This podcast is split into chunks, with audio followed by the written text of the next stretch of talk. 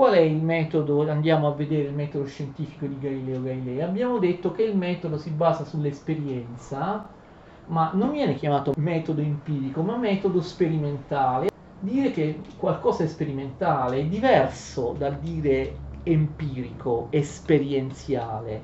Esperienza, esperienziale, empirico, ma speriment- l'esperimento per Galileo è qualcosa di più dell'esperienza e adesso vedremo. Il metodo galileiano viene anche chiamato ipotetico-deduttivo, non è induttivo come quello di Bacone. Come funziona? Secondo Galileo, ogni ogni scienziato può formulare una teoria, una teoria sul funzionamento di un gruppo di fenomeni, d'accordo? Una teoria scientifica. Questa teoria è sempre un'ipotesi. Questo è molto moderno, la teoria è sempre un'ipotesi, può essere sempre smentita da successivi esperimenti.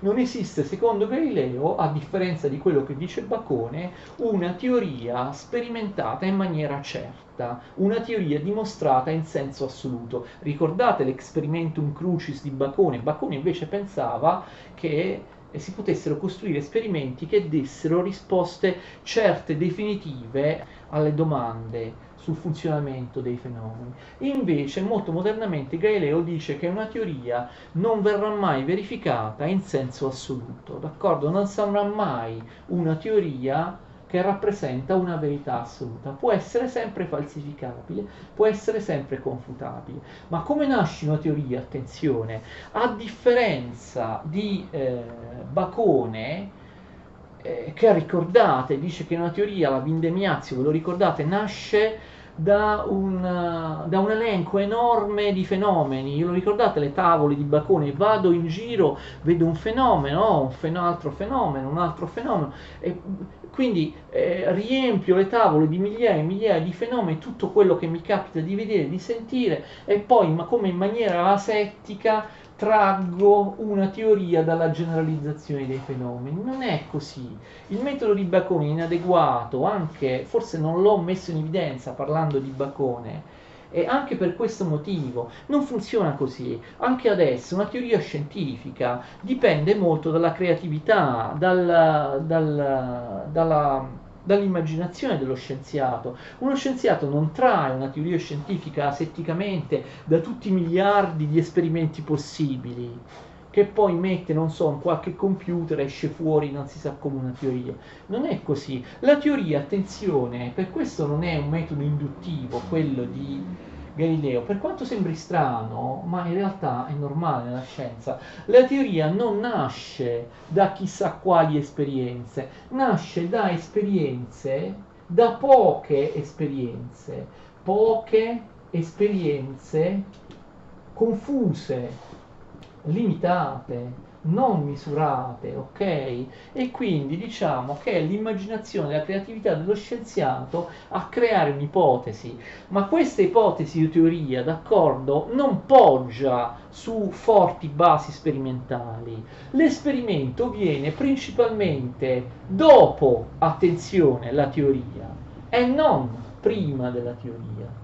Cosa succede? L'esperimento viene dopo la teoria e spesso l'esperimento per verificare o falsificare la teoria è un esperimento di tipo predittivo. Cioè Galileo dice che una teoria può essere tenuta per buona, per valida, finché riesce a prevedere i fenomeni futuri. Una teoria, vedremo nella prossima lezione che viene elaborata in forma matematica, è una teoria valida quando riesce a prevedere i fenomeni o a prevedere anche ulteriori fenomeni di una classe diversa rispetto ai fenomeni che appartengono a quella teoria.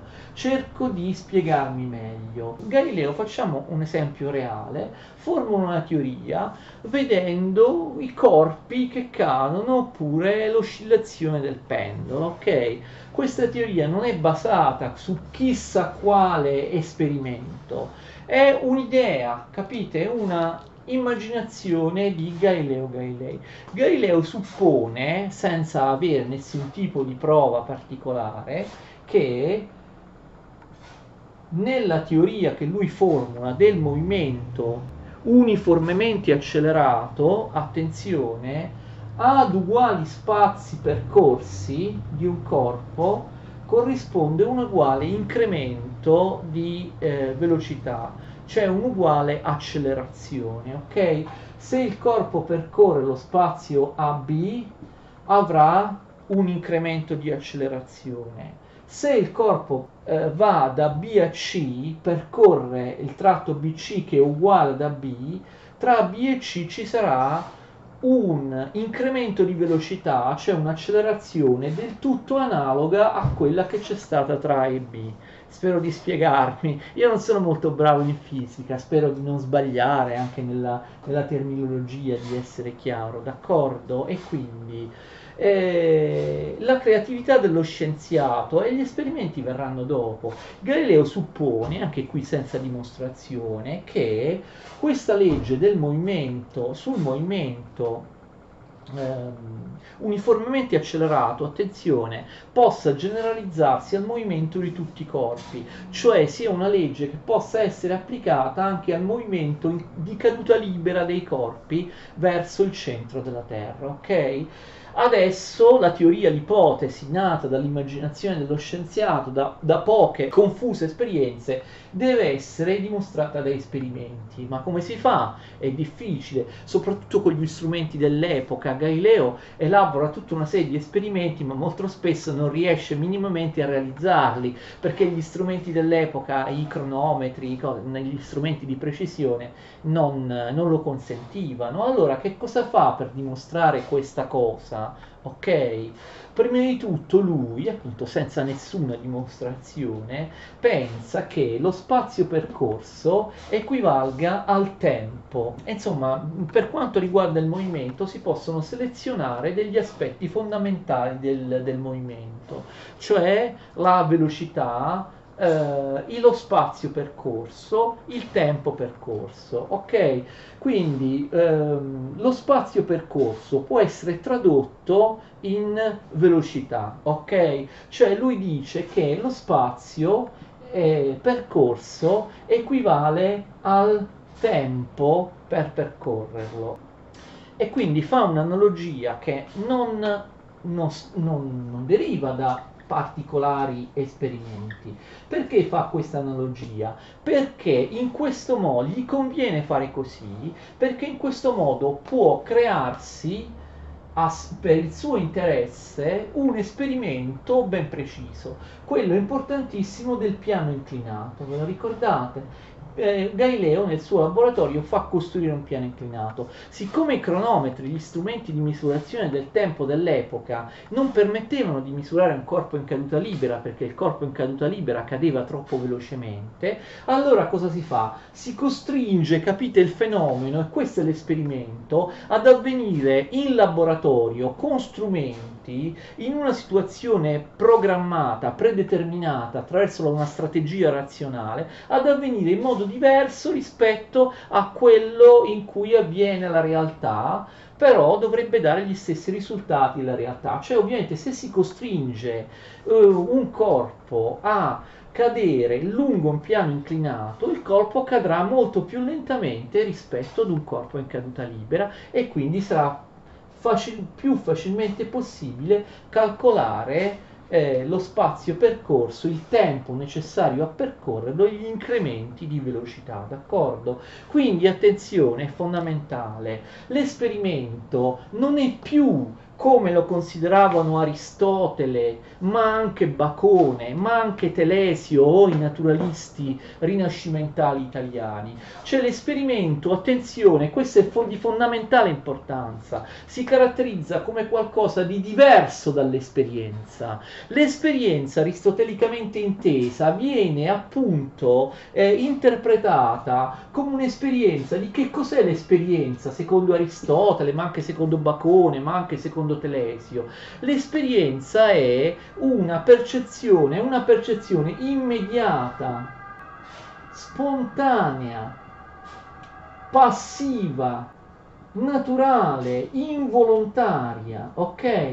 L'esperienza è così, io vado in giro, recepisco passivamente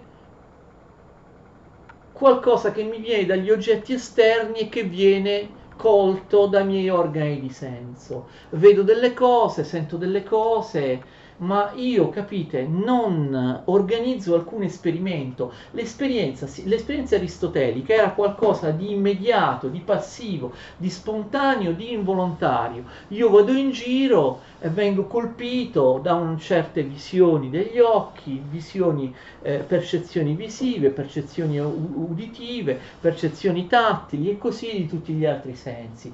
Questa era l'esperienza, un'esperienza assolutamente diretta, involontaria, non costruita. Invece a questa idea di esperienza Galileo genialmente, qualcuno l'aveva ovviamente proposto prima di lui, magari lo stesso Francesco Bacone, sostituisce l'idea di esperimento. L'esperimento è fondamentale nel metodo sperimentale, perché l'esperimento non è l'esperienza, l'esperimento come abbiamo visto è un fenomeno che viene come questo mm, movimento sul piano inclinato è un fenomeno che avviene in maniera costretta in maniera controllata, in maniera spesso diversa da come avviene in natura. L'esperimento è qualcosa che avviene spesso in laboratorio con l'ausilio di strumenti e che viene costruito apposta, capite? Viene costruito apposta per verificare o falsificare la teoria o ipotesi. Io faccio la teoria e ipotesi e poi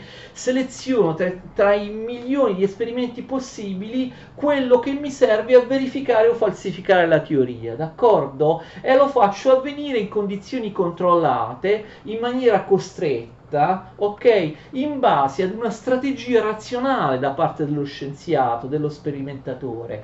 Lo scienziato costruisce l'esperimento, spesso appunto facendo sì che il fenomeno sia costretto ad avvenire in maniera diversa da come avviene in natura, costruisce l'esperimento con strumenti, con modalità, con strategie razionali preordinate, in modo tale da avere, capite, un fenomeno ben preciso, selezionato selezionato, costruito, modificato, fatto avvenire artificialmente come conviene allo sperimentatore, in base a quello che lo scienziato eh, vuole, in base agli interessi. L'esperimento quindi viene costruito ad hoc, capite? In base ad una strategia preventiva, viene costruito apposta e viene eh, limato, modificato, eh, eh, costretto in un certo modo affinché si verifichi qualcosa che deve falsificare o verificare la teoria. È chiaro? Cioè questo è fondamentale. Quindi il metodo ipotetico deduttivo perché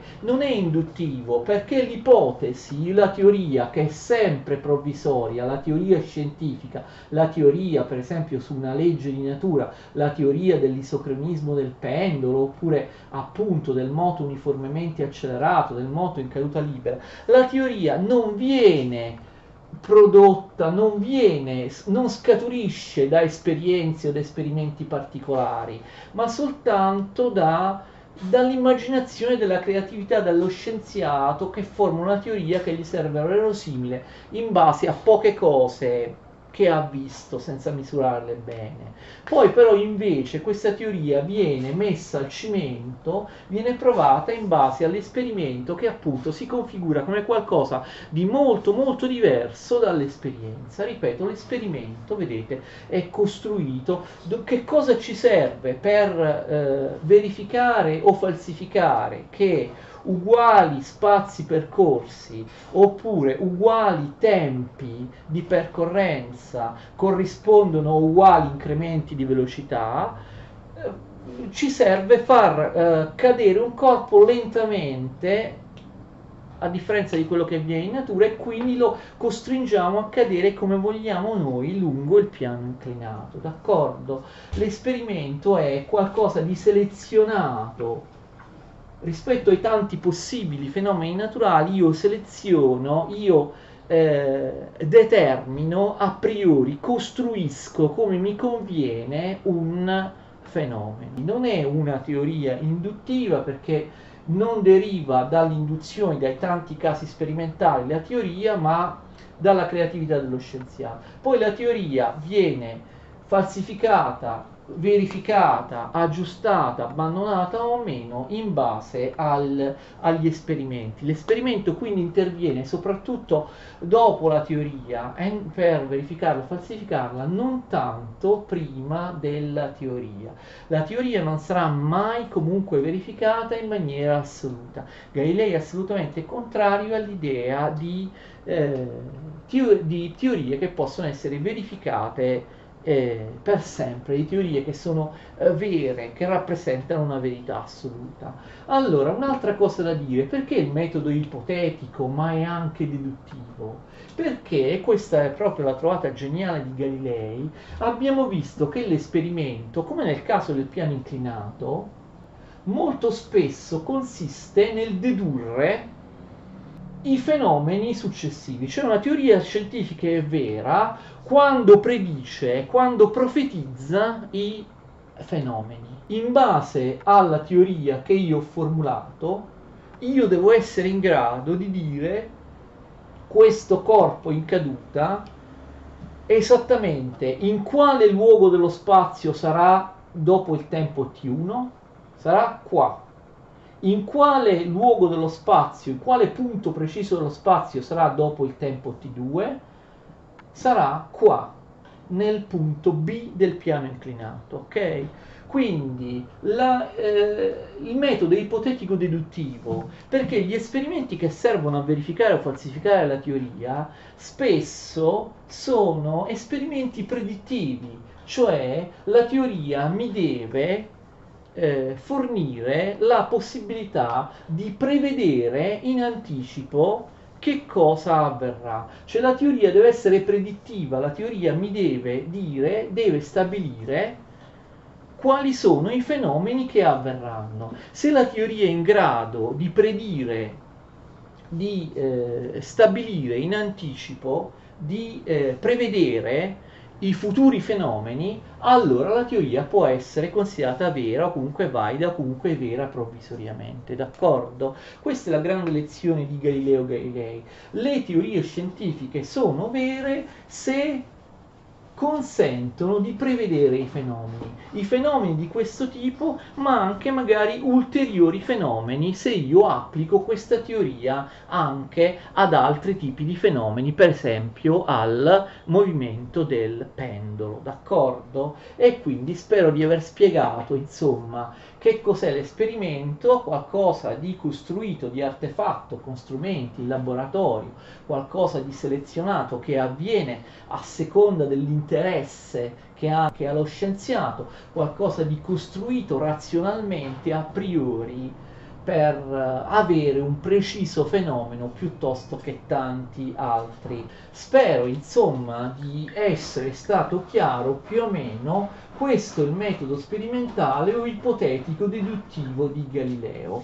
Certo non è finita qua perché ci sono tutta una serie di altri risvolti sulla visione di Galileo della natura, della conoscenza, come per esempio importantissimo, vedremo la prossima volta, la matematizzazione della natura, il fatto che le teorie scientifiche devono essere espresse in termini matematici, devono descrivere fenomeni fisici quantizzandoli, numerizzandoli, esprimendoli misurativamente attraverso la matematica. Inoltre dovremmo parlare, attenzione, anche di, di, di altre cose, per esempio di alcune obiezioni che gli aristotelici muovono al metodo ipotetico deduttivo di, di, Galilei e alla stessa matematizzazione della natura, alla possibilità di applicare la matematica alla fisica. Spero di essere stato chiaro, ci sentiamo la prossima volta. Grazie.